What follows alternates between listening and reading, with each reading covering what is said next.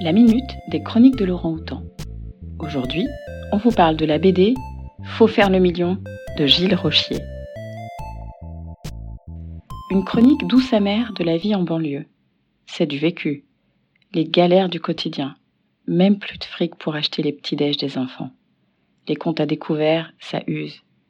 Gilles traîne sa déprime depuis trop longtemps, tout l'emmerde. Avec son meilleur pote, il se prend à rêver à tous les moyens de devenir millionnaire.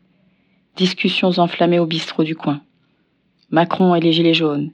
Un maccabée retrouvé dans une poubelle. La sœur aux urgences suite à la violence de son mari.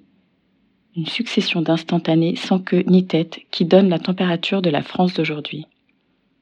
Cette touchante sincérité, plutôt sombre, émaillée d'éclats de rire.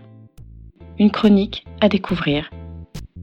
Les chroniques de Laurent Houtan sont un podcast des bibliothèques de la ville de Lausanne. La chronique d'aujourd'hui vous est proposée par Alice.